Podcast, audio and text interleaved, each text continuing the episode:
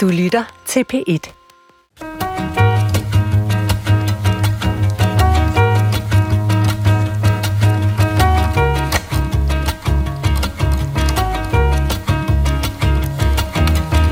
Man ved jo aldrig, hvad der kan ske. Jeg har grædt så meget. Nu er det jeres tur til at græde. Jeg håber, at I kan tilgive mig for, hvad jeg kommer til at gøre. Kan sprog afsløre, om en person vil begå drab? Kan trusler, breve og besværgelser fortælle, om der er voldelige hensigter, eller om det bare er mundsvær? I dag undersøger vi det sprog, som måske fører til partnerdrab. Og til at tale om det her godt og vel svære emne, har jeg inviteret tre specialister i studiet her i Klog på Sprog dag. Og den første er personligt berørt af det. Han er forfatteren bag bogen Fanden tatter, beretning om et kvindedrab. Velkommen til dig, Niels Frank. Tak skal du have. Niels, altså din søster blev dræbt med et havlgevær øh, af din svoger for øjnene af en, eller eksvoger var han jo så på det tidspunkt, for øjnene af en mængde vidner og parets to sønner, altså dine to nevøer, Søren og Christian. Og det er jo øh, så tragisk og så brutalt, at man nærmest ikke kan forestille sig, men jeg vil dog sige, at din bog giver jo et rystende indblik i det.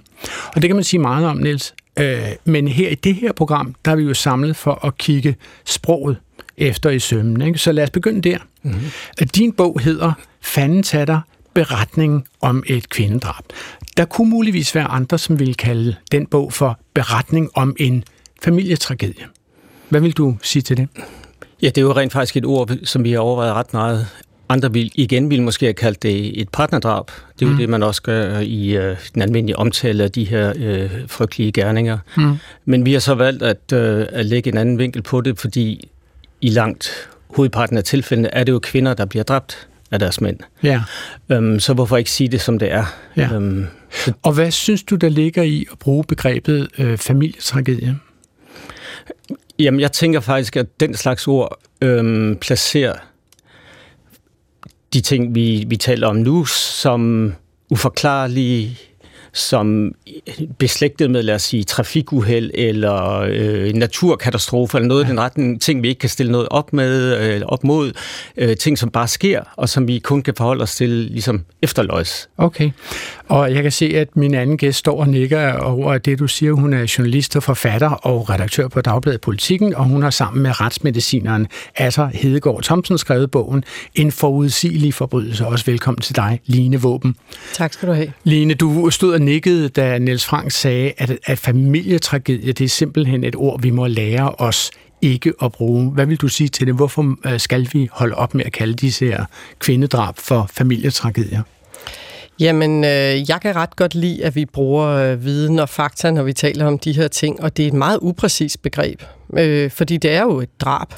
Øh, hvis man bruger udtrykket familietragedie, så, så er det ligesom, om man næsten sådan... Øh, romantiserer det lidt, øh, eller, eller gør det lidt til en slags en lille fiktion. Og igen også fuldstændig som Nils siger, øh, så er det som om, det er sådan en enkeltstående hændelse, der bare sker, og noget vi ikke kan gøre noget ved. Mm. Det er noget, der bare sker mellem mennesker inden for hjemmets fire vægge.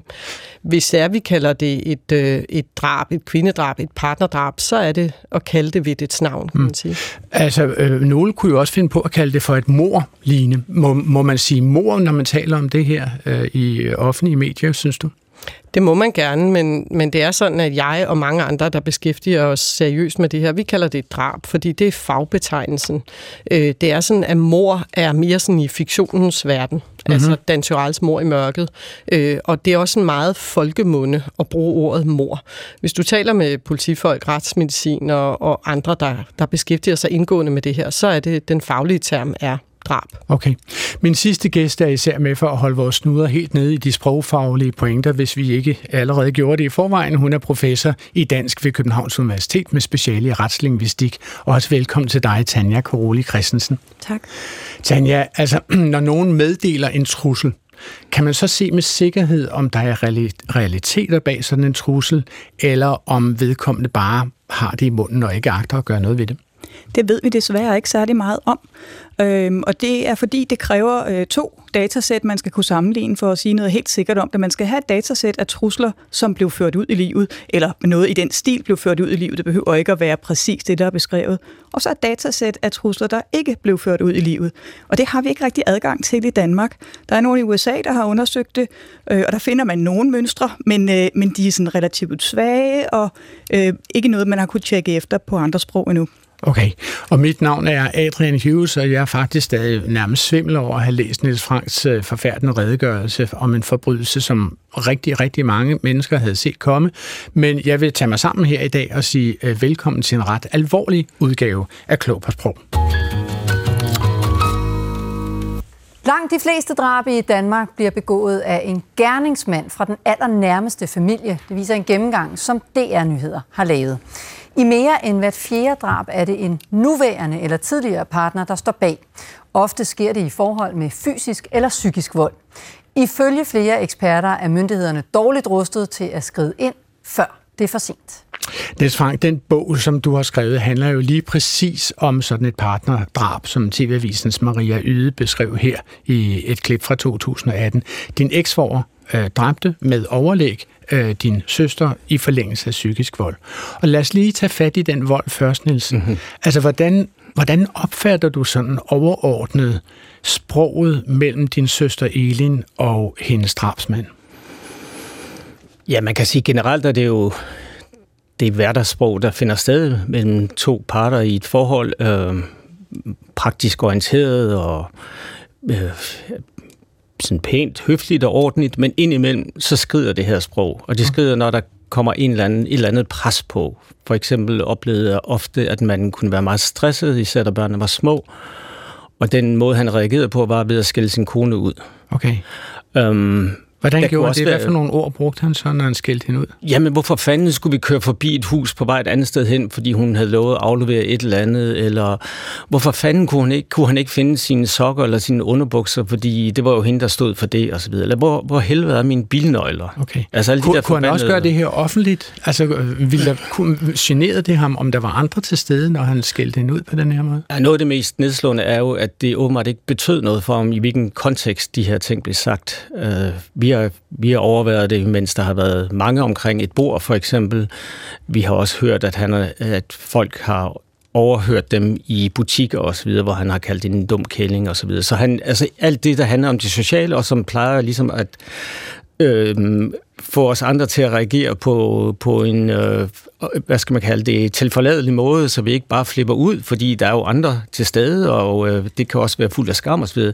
Det reagerede han ikke på. Okay. Line Våben, du er jo journalist, og, og, og først på information og sidenhen på politikken har du arbejdet med emnet partnerdrab i øh, næsten 10 år. Altså, hvad, hvad satte dig i gang med det her emne, Line?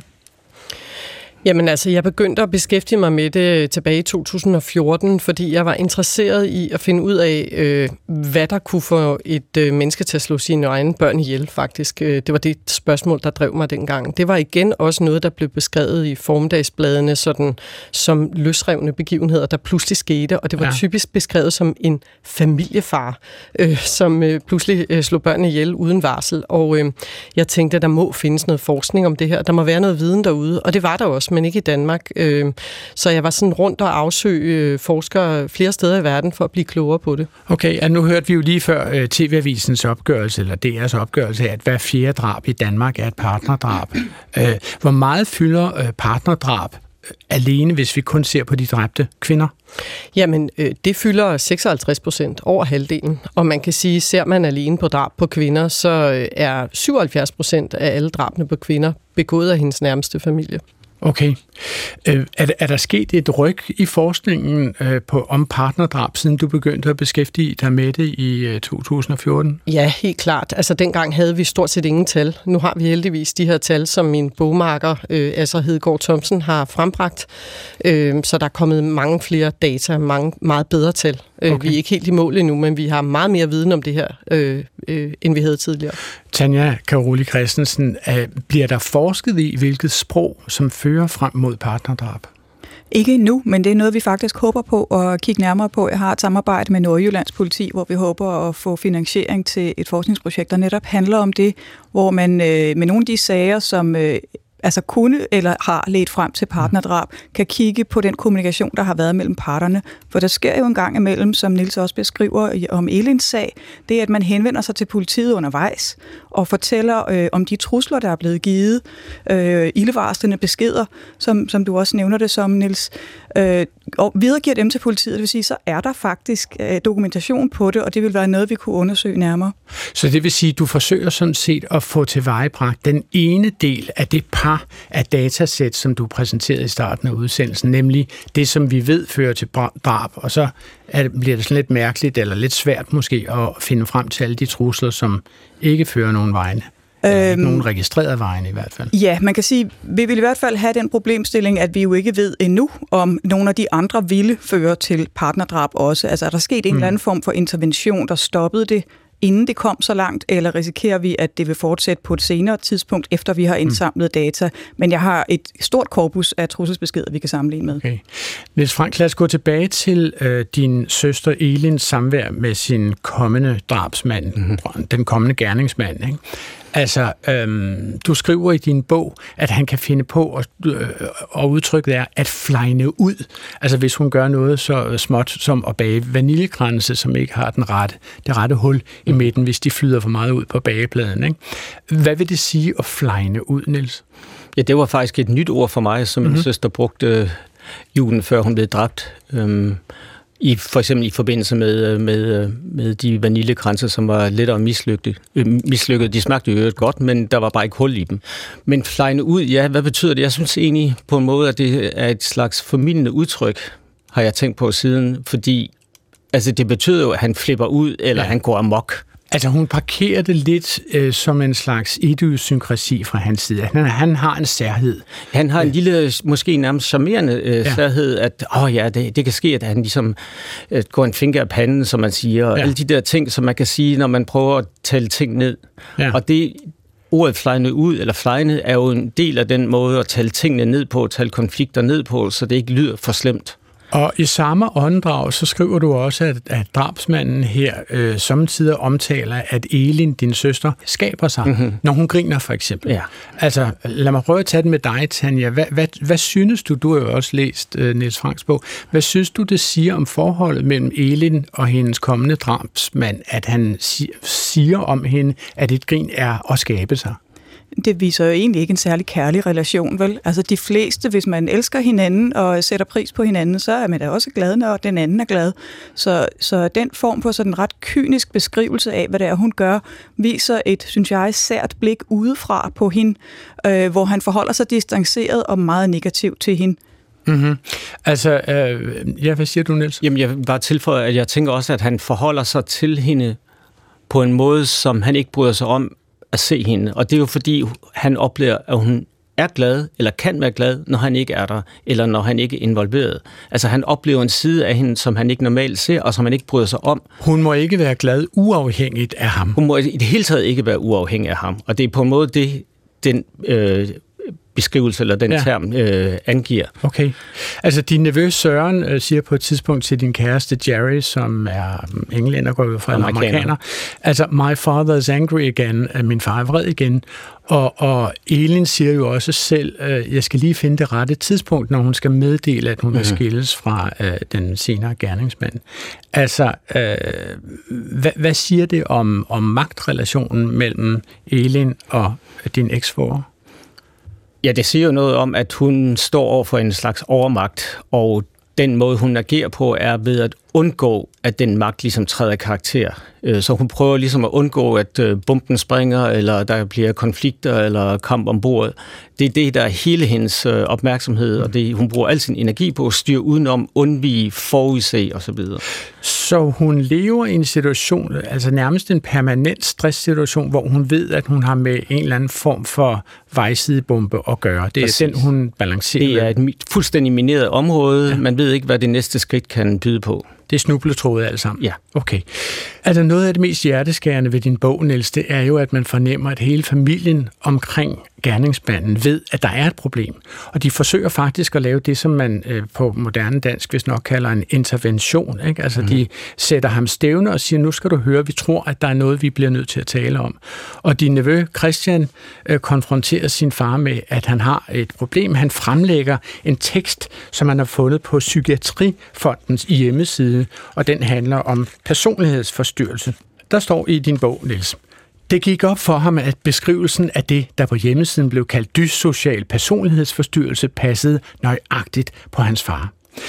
Forstyrrelserne betyder, at man ofte ikke kan tilpasse sig situationer eller andre mennesker, for eksempel at tage hensyn, at man har et unuanceret syn på omverdenen, sort-hvid, og at man har en uhensigtsmæssig adfærd.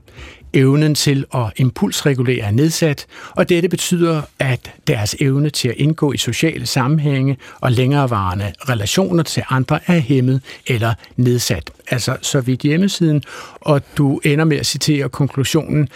Det særlige ved nogle former for personlighedsforstyrrelse er, at personen ikke selv oplever at have vanskeligheder, men i stedet at det er andre omgivelserne, der ikke udviser forståelse, imødekommenhed eller rummelighed. Niels, er det, er det korrekt forstået, at de fleste omkring gerningsmanden sådan set synes, at den her beskrivelse på Psykiatrifondens hjemmeside er en ret dækkende og nøjagtig beskrivelse af gerningsmandens sinds tilstand? Det synes jo i første omgang familien selv. Både øh, Christians lillebror Søren nikker, og øh, min søster nikker. Ja, det passer jo på en prik. Og jeg vil jo også sige, at jeg kan genkende øh, hvert øh, af de 10 punkter, der bliver oplistet her.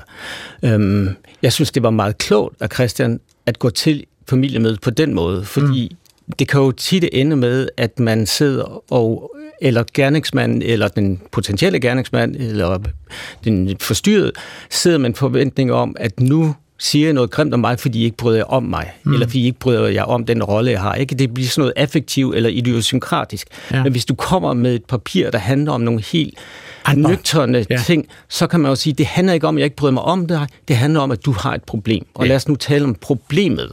Og hvordan reagerer gerningsmanden på den her beskrivelse? Jamen, han reagerer nøjagtigt, som øh, man kan læse ud af det sidste punkt. Han benægter alt. Han kan ikke forstå, at han skulle have et problem, eller problemet er på hans side. Han siger til gengæld, det er jer, der har et problem. I kan ikke finde ud af at kommunikere med mig. Hvis I bare kommunikerer ordentligt med mig, så skal det nok gå. Line Våben, altså er der, er der nogle statistikker eller noget, som underbygger, at, at folk, som er på vej, øh, gerningsmænd, oftest mænd, mere end nogen, noget andet er det jo mænd og ganske, ganske få kvinder, men altså mennesker, som er på vej mod at begå et partnerdrab, har de den her personlighedsforstyrrelse? Alle sammen, havde jeg sagt. Mm, ikke alle sammen, men øh, der findes forskning, der viser, at der er en meget stor grad af personlighedsforstyrrelser blandt gerningsmænd, der begår drab. Og det gælder også drab på kvinder. Øh, vi ser dem, øh, de findes øh, ret mange, når vi ser på partnerdrab, og de findes øh, særligt ved seksuel drab. Nu taler jeg jo generelt om kvindedrab her. Men øh, personlighedsforstyrrelser som narcissisme eller dyssocial personlighedsforstyrrelse, som vi taler om her, som øh, nogen også engang kaldt psykopati, øh, dem finder vi øh, i, hvad skal man sige, i langt højere grad hos de her gerningsmænd, end i befolkningen som sådan. Og giver det så sprogligt udtryk? Altså kan man, kan man finde det i deres sprog? Altså, det er jeg jo ikke ekspert nok til at sige, men jeg kan sige, at det, der hedder psykisk vold, som fylder rigtig meget forud for partnerdrab, øhm, og som vi ved er en kæmpe risikofaktor, altså både fysisk, men faktisk ikke mindst psykisk vold, der benytter man sig af nogle kontrollerende metoder, hvor man systematisk nedværdiger og ydmyger den anden part. Okay. Og det er præcis det, som Nils beskriver her, der foregår mellem gerningsmanden og Elin, hvor han bruger sproget til at undertrykke, til at kontrollere, til at systematisk ydmyge og nedværdige den anden part. Det er en stor del af det, man kalder psykisk vold. Okay. Nils, der er jo en lang udvikling, som fører frem til, at din søster beslutter sig for at flytte fra øh, øh sin mand, gerningsmanden.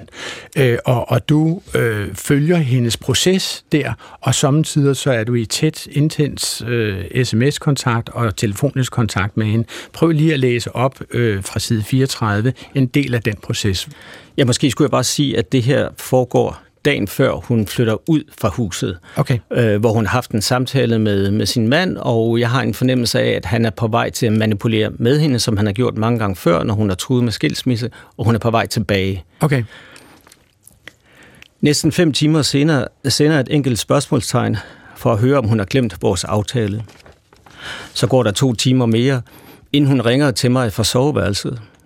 Nu er det blevet midt på aftenen, men hun kunne ikke komme til at ringe før. Jeg tror nok, vi finder ud af det. Stemmen er næsten viskende, da hun fortæller om de seneste dages samtaler. Han har lovet højt og heldigt, at han nok skal prøve at forbedre sig, men det med psykolog, det kommer ikke til at ske. Det gider han altså ikke. Men hvis bare de alle sammen kommunikerer ordentligt med ham, skal det nok gå. Du skal væk fra ham nu. De seks ord ryger ud af munden på mig. Nu er han igen i gang med at manipulere dig og love guld og grønne skove, men han ændrer sig aldrig. Jeg ved det jo godt. Hun bliver ved med at gentage den sætning, mens jeg kommer med mine indvendinger. Du dør af det her, Elin. Du er nødt til at komme væk. Din krop er ved at give op. Du overlever ikke, hvis du ikke lytter. Ja, jeg ved det godt. Okay. Øhm, hvordan kan det være, Niels, at du er så sikker på, at det her er i færd med at ende fuldstændig galt? At du siger, du dør simpelthen, hvis ikke du kommer væk fra ham nu? Det, som er anderledes i det her tilfælde, hvor hun endnu en gang øhm, beder om at blive skilt fra ham, er, at hun er fuldstændig nedbrudt. Hun er psykisk nedbrudt. Mm.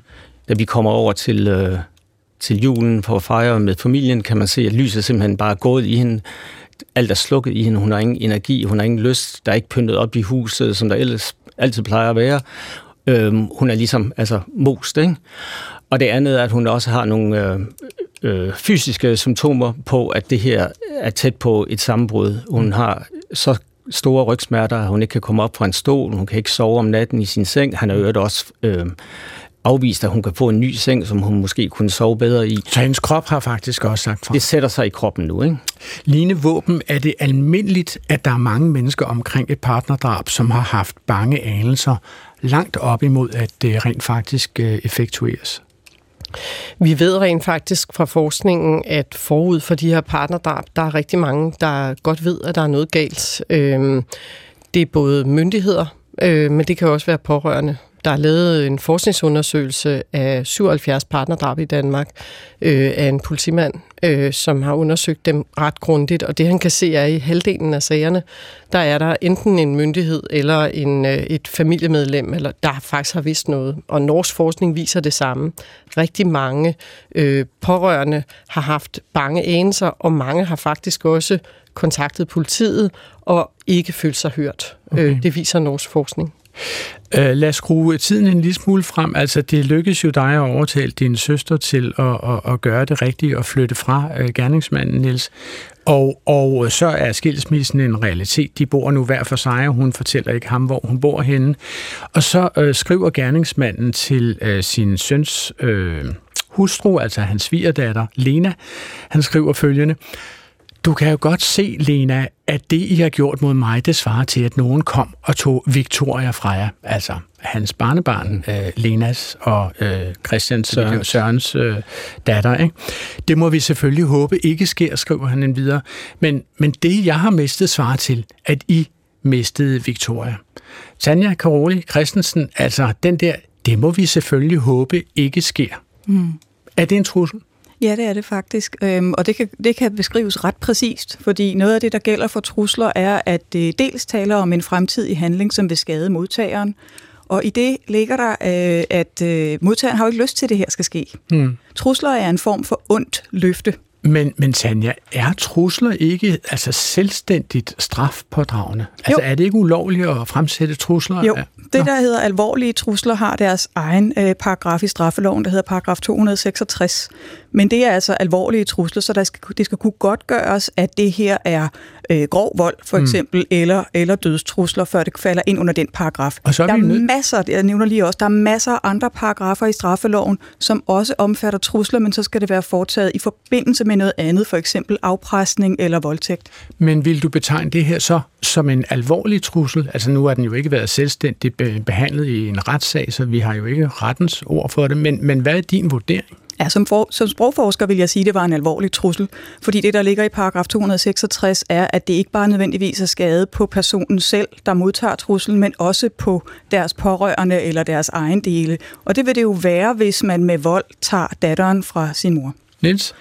Jamen, øh, der er jo den ekstra omstændighed ved det, som Lena opdager, at den sammenligning, han, han præsenterer hende for, ikke holder. Fordi at de skulle, Lena og Søren skulle miste deres datter, er jo ikke samstemmende med, at hans kone er gået. Det vil jo, han skulle jo sammenligne med, at Søren gik fra Lena. Mm. Hvorfor blander han datteren ind i det? Mm. Så der ligger jo en anden historie i det, som hun også opdager, og så begynder det jo virkelig at øh, bekymre hende. Og hvilke konsekvenser får det her for dem og deres datter, Victoria?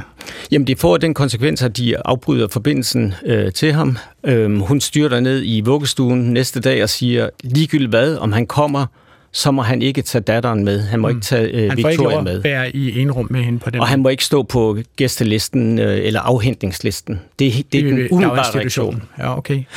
Line, hvad, hvad, hvad siger det om, om gerningsmanden, at han begynder at sammenligne sin situation med, øh, at der kan ske noget ved øh, et barnebarn eller et ægtepars barn? Det vi ved om, om øh, partnerdrab igen, er, at øh, der meget ofte forud øh, er trusler.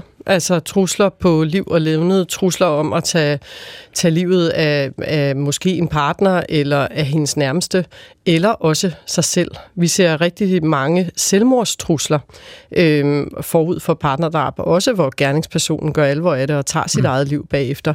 Men og det her med trusler, det, det er et kendt mønster forud for partnerdrab, og en risikofaktor, man skal være opmærksom på. Og, og den der selvmordstrussel, er det sådan, øh, om jeg så må sige, kanariefuglen i svogelminen, eller kulminen, at, at, at den viser en grænseløshed. Hvis man er parat til at dræbe sig selv, så er man også parat til at gøre hvad som helst andet.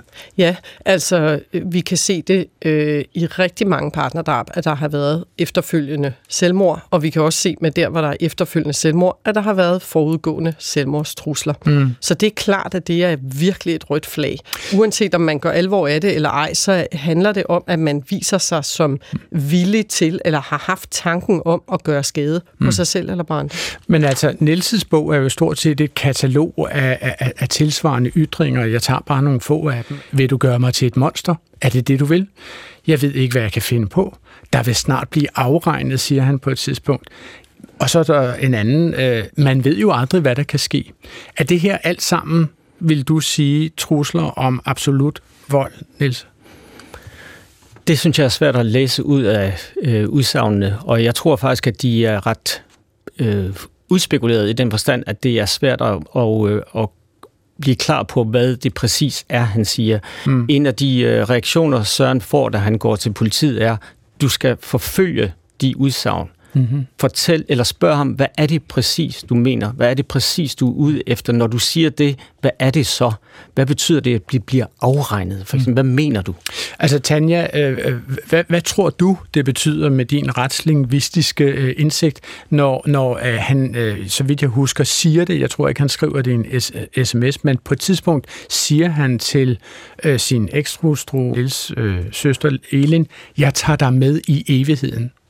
Det er jo en af de mest definitive ytringer, han kommer med. Øh, bortset fra, øh, fra den øh, også ret barske, han siger til Elin om, at han faktisk vil komme og kværke Niels, øh, så er det her en af de sådan, mest definitive for at tage nogen med til evigheden, underforstår åbenlyst, at begge skal dø. Ikke? Så mm. der truer han faktisk med drab og selvmord på én gang.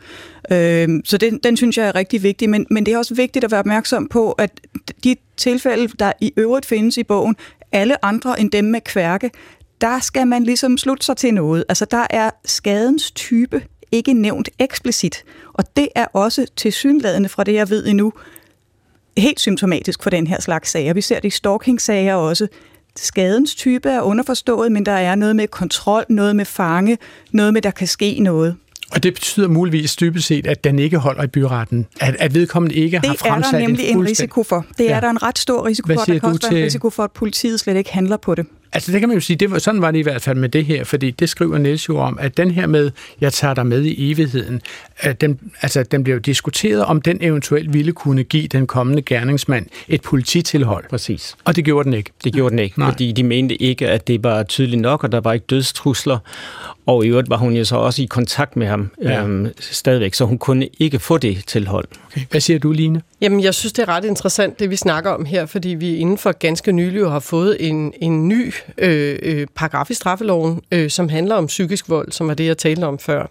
Og det er jo sådan med den psykiske vold, at den jo ikke afsætter blå mærker, og grund til, at man fik den, var jo også, at nogle gange så truer man på en måde, så man ikke kan bruge den paragraf, Tanja lige har talt om, nemlig paragraf 266 psykisk vold, der handler det om et mønster. Og der skal man, der skal politiet være i stand til at se et mønster af mange små ting, altså mange begge små. Og det vil sige mange forskellige små trusler, mange forskellige kontrollerende mønstre, nedværdigende, ydmygende behandling, gentagende gange hen over tid. Så en dygtig politimand, som havde været klar over den her nye psykiske voldsparagraf, ville godt have kunne se de her ting i den her sag. Så du tror, det ville have gjort en forskel, hvis den her voldsparagraf havde været trådt i kraft, øh, da denne ytring blev Jamen, fremsat? det var den sørme, men, men det er sådan, at det er en forholdsvis ny paragraf, og politiet Hvornår er trådte ikke... den i kraft, øh? Ja, nu skal jeg jo tænke mig om, at det er 1. januar 2020 måske. Øh, det kunne jeg godt forestille mig, det er deromkring. Det er forholdsvis nyt. Hvad siger Niels? Jamen, jeg vil bare skyde ind, at politiet forholder sig slet ikke til de sproglige udsagn. Altså, Okay. okay. de analyserer ikke, de øh, prøver ikke at begribe det større mønster, som Lina er fat i. Det, de forholder sig til, er nogle helt udvendige ydre øh, omstændigheder. Går han på arbejde? Øh, har han et misbrug? Er han ellers velfungerende?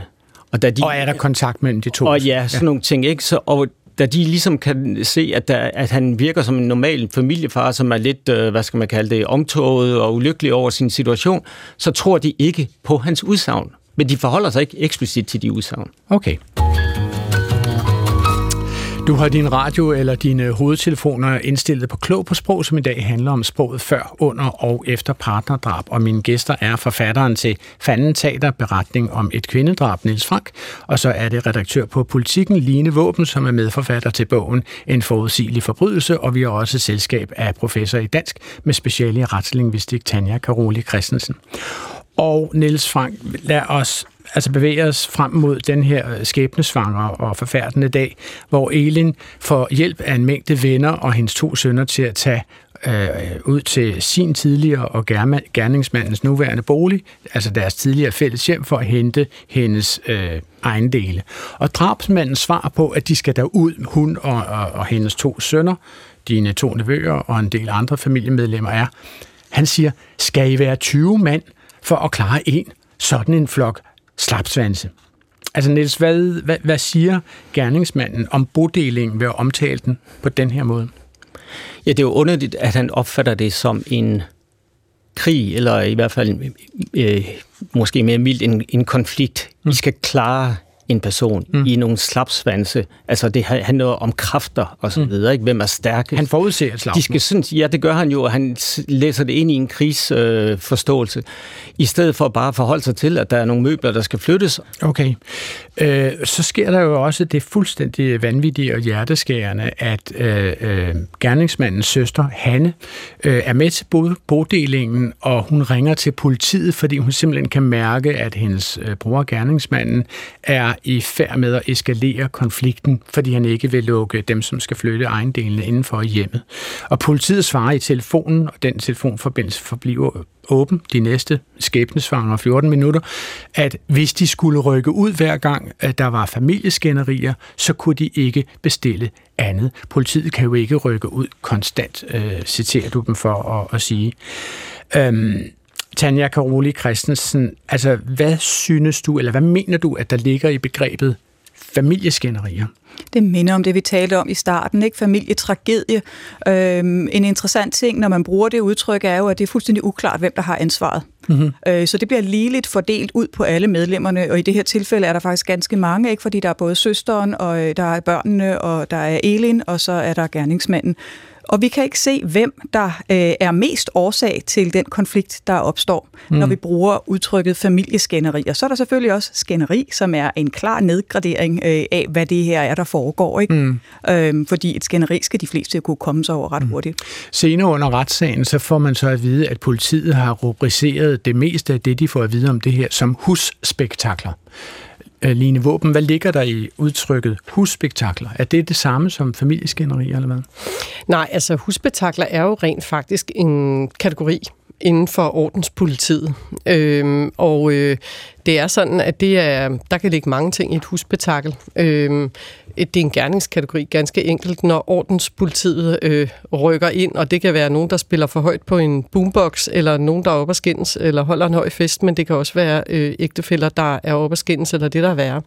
Så, øh, så det er sådan en kategori, man bruger, som ikke sådan set siger noget som helst, og heller ikke siger noget om vold. I gamle dage var det den, man ligesom brugte, når man rykkede ud til vold i hjemmet. Det er et problem i forhold til vold, faktisk. Øh, det ryger ind under utrolig mange gerningskategorier. Der er både herværk kan være vold, ikke? trusler kan være vold, der kan være fysisk vold, der kan være psykisk vold. Og så er der de her husbetakler, som jo så er en ordenskategori. Så, så vi har ikke en enkelt ting at måle på, hvis vi for eksempel skulle sige, hvor meget vold bliver der begået mod kvinder eller mænd i dagens Danmark. Det kan vi faktisk ikke sige noget om. Er det et problem, at politiet ikke har tilstrækkeligt mange kategorier til, at man kan forske i de enkelte forbrydelsestyper? Jeg synes, det er et kæmpe problem. Vi mangler viden og tal og data på det her område, og det er der også andre inden for politiet, der rent faktisk mener, at, at vi, vi ved faktisk ikke engang, hvor ofte det her sker. Okay. Det kræver en kortlægning. Jeg vil gerne tale med jer nu om, om det sprog, som så manifesterer sig efter drabet, fordi der sker jo øh, helt klart det, og det er der jo alle vidner, som siger, andre end gerningsmanden bekræfter jo hinanden i, at øh, uafhængigt vil jeg sige af hinanden, at forløbet er, at øh, gerningsmanden kommer løbende ud af huset, han løber efter din søster Elin, og så skyder han hende med et havlgevær, som han har indkøbt og oversavet til formålet, og som han ovenikøbet har prøveskudt øh, tidligere. Og som den trænede skytte og jæger han er, så tager han stand og skyder øh, din søster på klodshold i ryggen, så hun falder om og ikke står til at redde. Og så herefter overmandes han af din nevø, som, som tvinger ham til jorden, indtil politiet kan nå frem og anholde ham. Grunden til, at jeg refererer hele den her handling, det er, at jeg gerne vil spørge dig, Niels, Altså, hvilke ord bruger Peter så selv om, undskyld, gerningsmanden, hvilke ord bruger gerningsmanden selv om, øh, hvad han mener, der er sket den dag? Måske skulle jeg lige gribe fat i det der, som du snublede over. Hedder han Peter, hedder han gerningsmand, hedder han morder, hvad hedder han egentlig? Og det er jeg også selv været uklar over, okay. selv da jeg sad og skrev bogen. Ikke? Ja. Fordi bruge fornavnet på en person indeholder jo allerede en anden form for intimitet, som jeg ikke synes, jeg kan have til ham. Så jeg vælger egentlig bare at kalde ham drabsmand, eller vores drabsmand, ja. øh, fordi det er det mest nøgterne, man kan, ja. man kan sige. Øh, I forhold til øh, hans forståelse af det, så har han jo en række bortforklaringer på, øh, hvad der er sket på stedet. Ja. Han og hvad mener, er det, han siger, der er sket? Ja, han siger for eksempel, at han ikke er kommet ud med geværet på skulderen. Det er der trods alt otte mennesker, plus en nabo i køkkenvinduet, der har set. Han siger også, at han ikke vidste, at geværet var lat. Han siger, at det må være et vådeskud, fordi der en af sønnerne sad på ryggen her, der det går af. Alle tre dele er lodret løgn. Ja. Okay.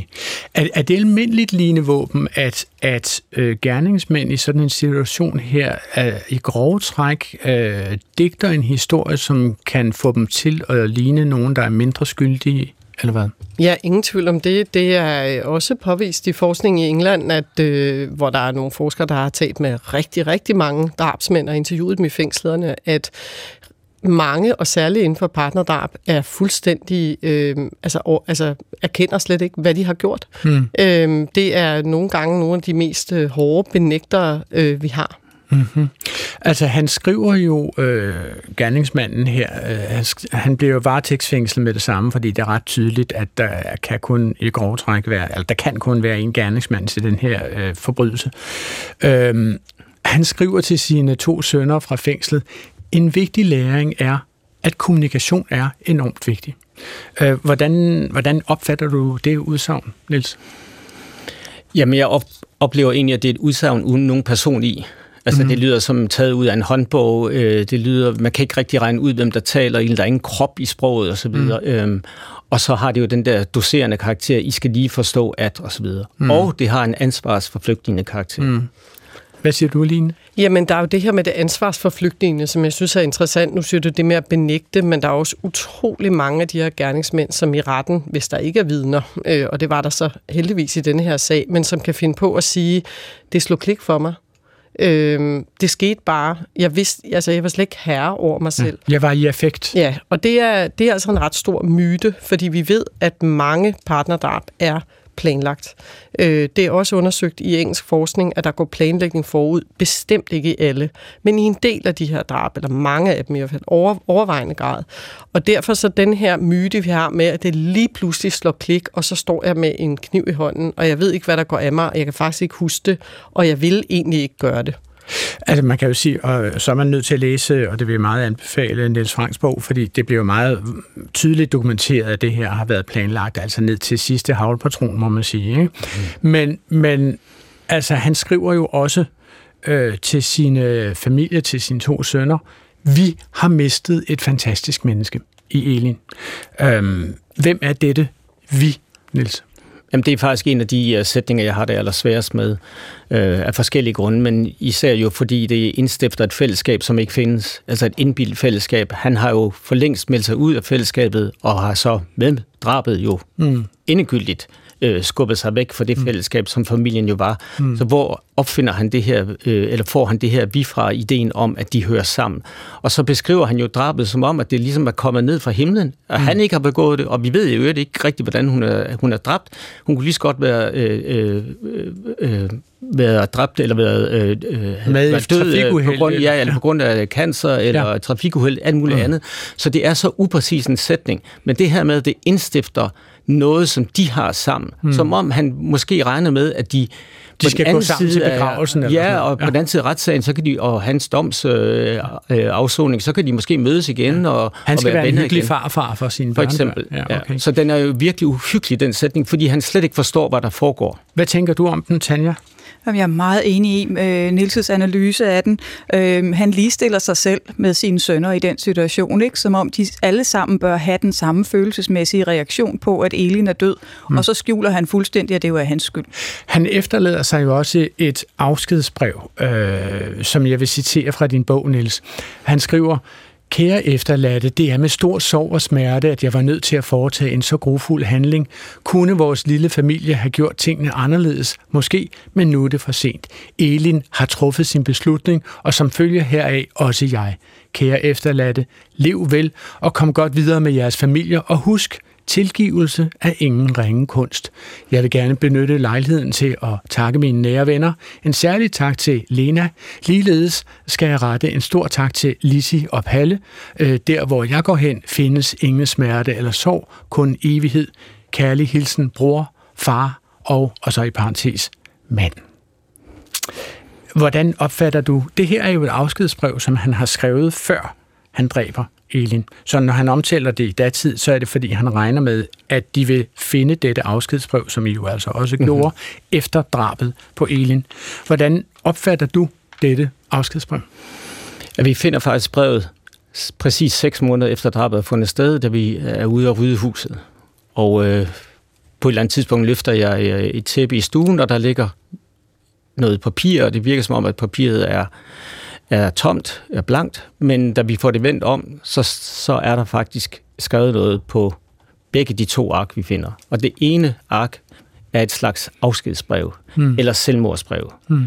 hvor han øh, øh, skriver netop de ting, som du nævner, og, øh, og beder om tilgivelse osv. Og, og så takker han en lang række folk, som har hjulpet ham. Mm. Jeg vil bare sige, jeg har set afskedsbrevet, og jeg har set, hvor hvad skal man kalde det, forstyrret og ukronologiske og øh, øh, rodet de kan være.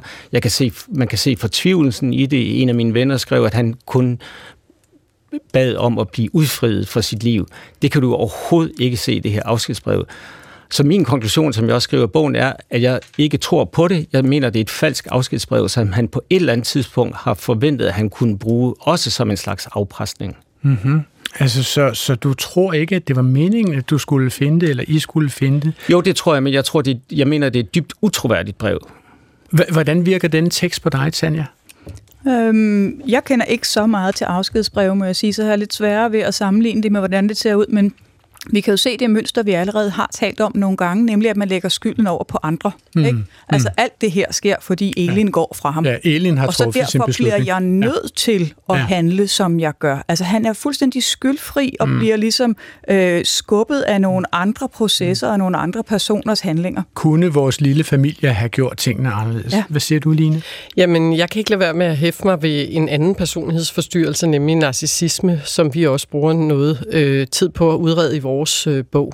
Øhm, narcissisten er jo kendt for øh, den her iscenesættelse af noget grandiost. Ja. Øhm, Det lyder næsten som lidt en Oscar-tale, det her. Præcis. Ikke? Øh, altså, jeg vil gerne takke mine nære venner. En særlig tak til Lena. Ligeledes skal jeg rette en stor tak til Ja, lige præcis, og det var faktisk lige præcis der, jeg begyndte at tænke øh, nu, øh, altså sådan, at han ser sig selv stå på en scene, og, og nu, nu glider ligesom øh, tæppet øh, til side, og her står han og siger tak, jeg vil gerne sige tak.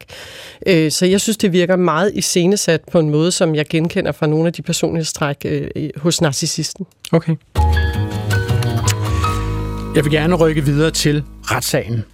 Øhm, fordi ved, ved retssagen så fremlægger øh, gerningsmanden sin opfattelse af, hvad der skete den dag, hvor han skød sin nu ekshustru Elin, og, og han betegner de mennesker, som kom for at hente Elins ejendele som, og jeg citerer selvfølgelig fra din bog, Niels, en masse folk, som rumsterer foran entrédøren.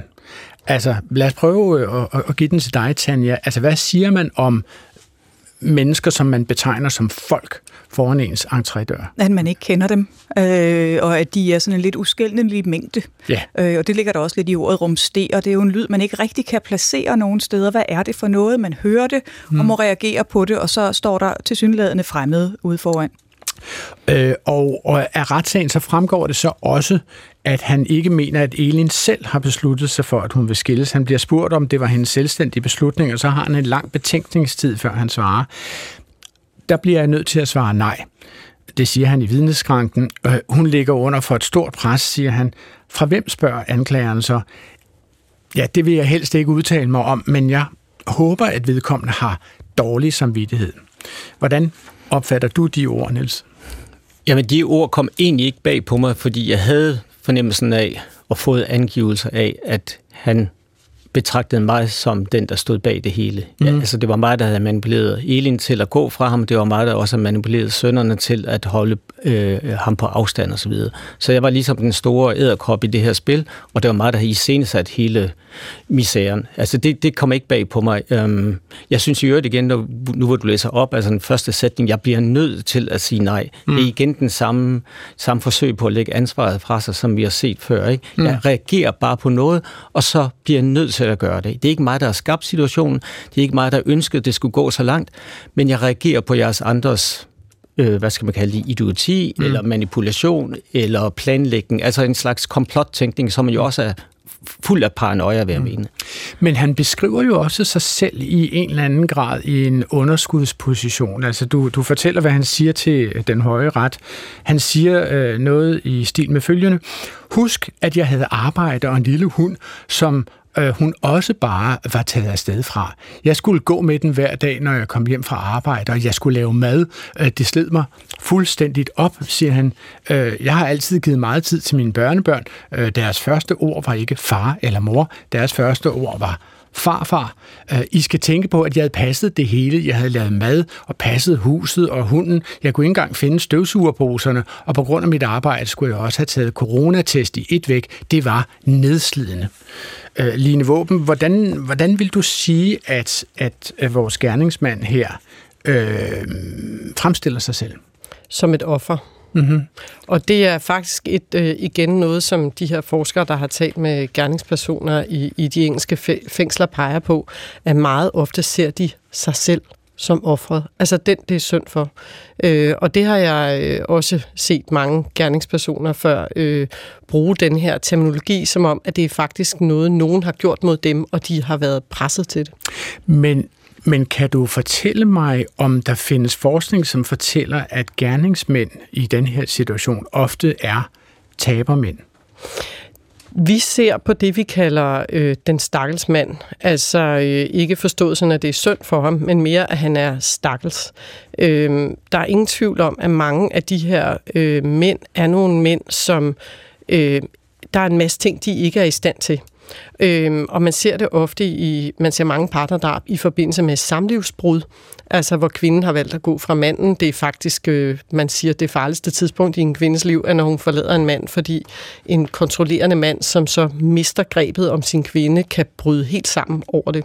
Og så vidt jeg forstår, så er der simpelthen ovenikøbet et tidsrum, hvor det er ekstra ja, farligt. de første tre måneder efter ja. en kvinde har forladt en mand, er, er, siger man, de farligste. Og det er fordi, at her bliver 38 procent af alle partnerdrab begået. Og Niels Frank, det var jo præcis øh, det, der skete, da øh, din øh, eks-svoger øh, dræbte din søster. Det var inden for den tre måneders periode, var det ikke? Hun blev dræbt efter to og en halv måned.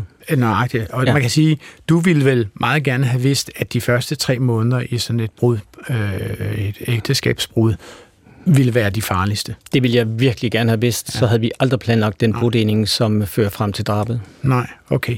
Jeg kunne se, at du noterede lidt, mens Line øh, snakkede. Øh, hvad vil du øh, komme med? Jamen, det har noget at gøre med, med den rolle, som, øh, eller den person, som vi har med at gøre her. Ikke? Altså mm. drabsmandens mm. øh, selvforståelse. Ja. Det, øh, det kan både være på et yderplan, hvad er hans rolle i familien, hvordan forstår han rollerne, øh, øh, kønsrollerne, øh, mandens rolle i forhold til kvinden. Det har også noget at gøre med hans realitetssans.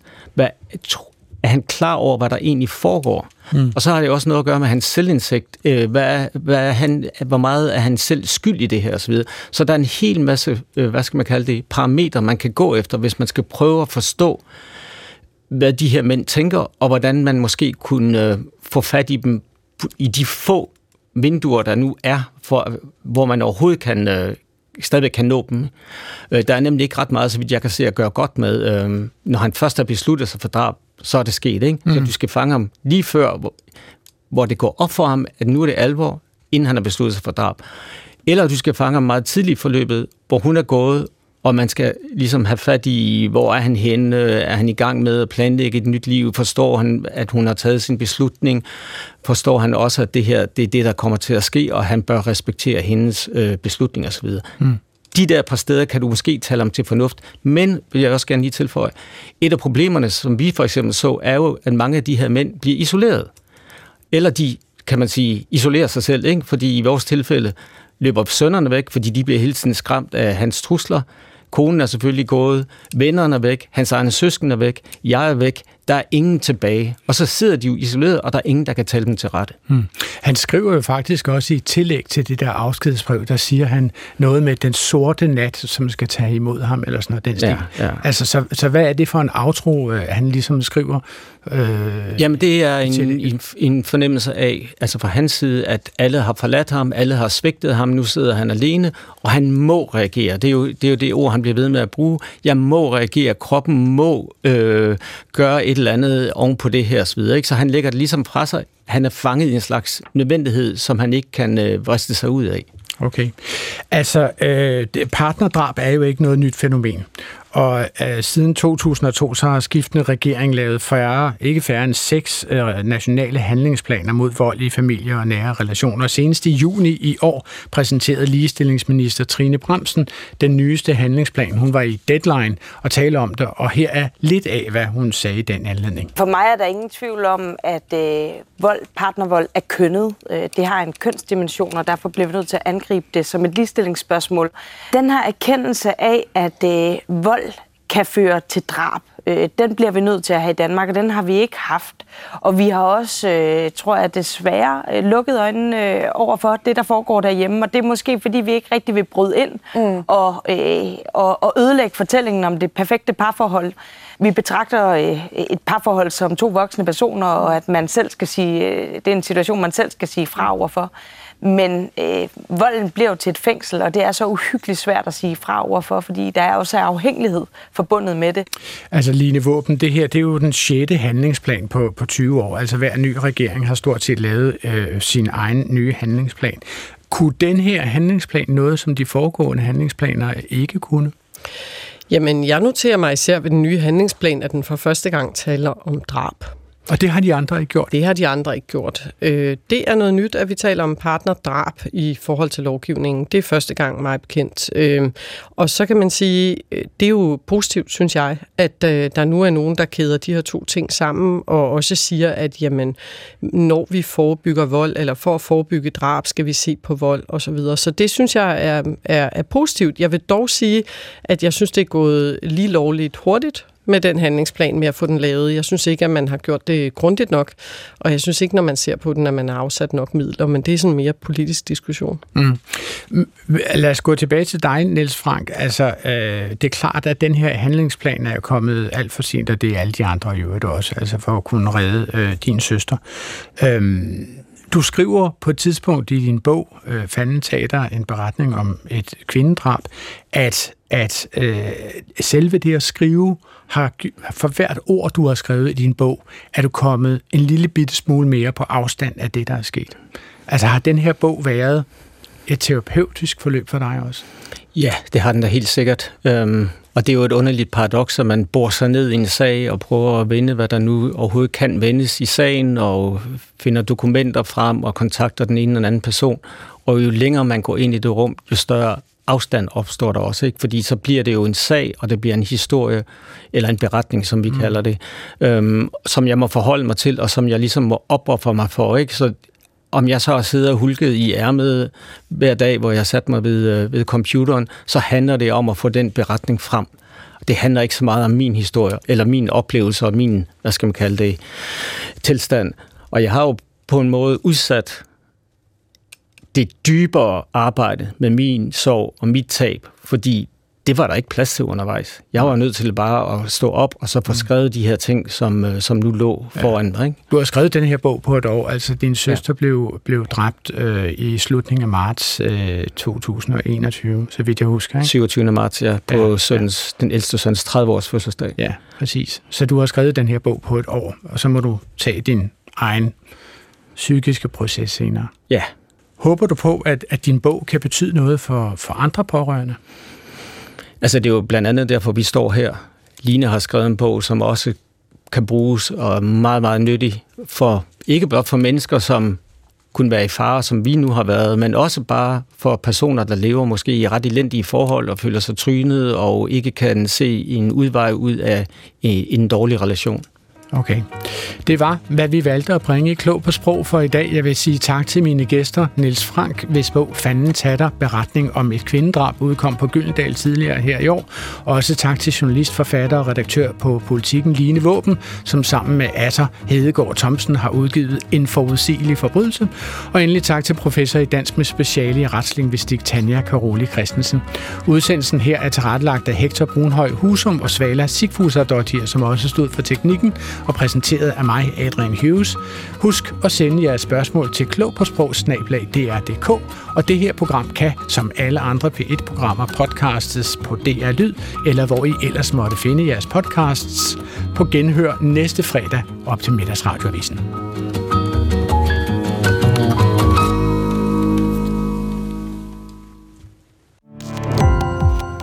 Gå på opdagelse i alle DR's podcast og radioprogrammer. I appen DR Lyd.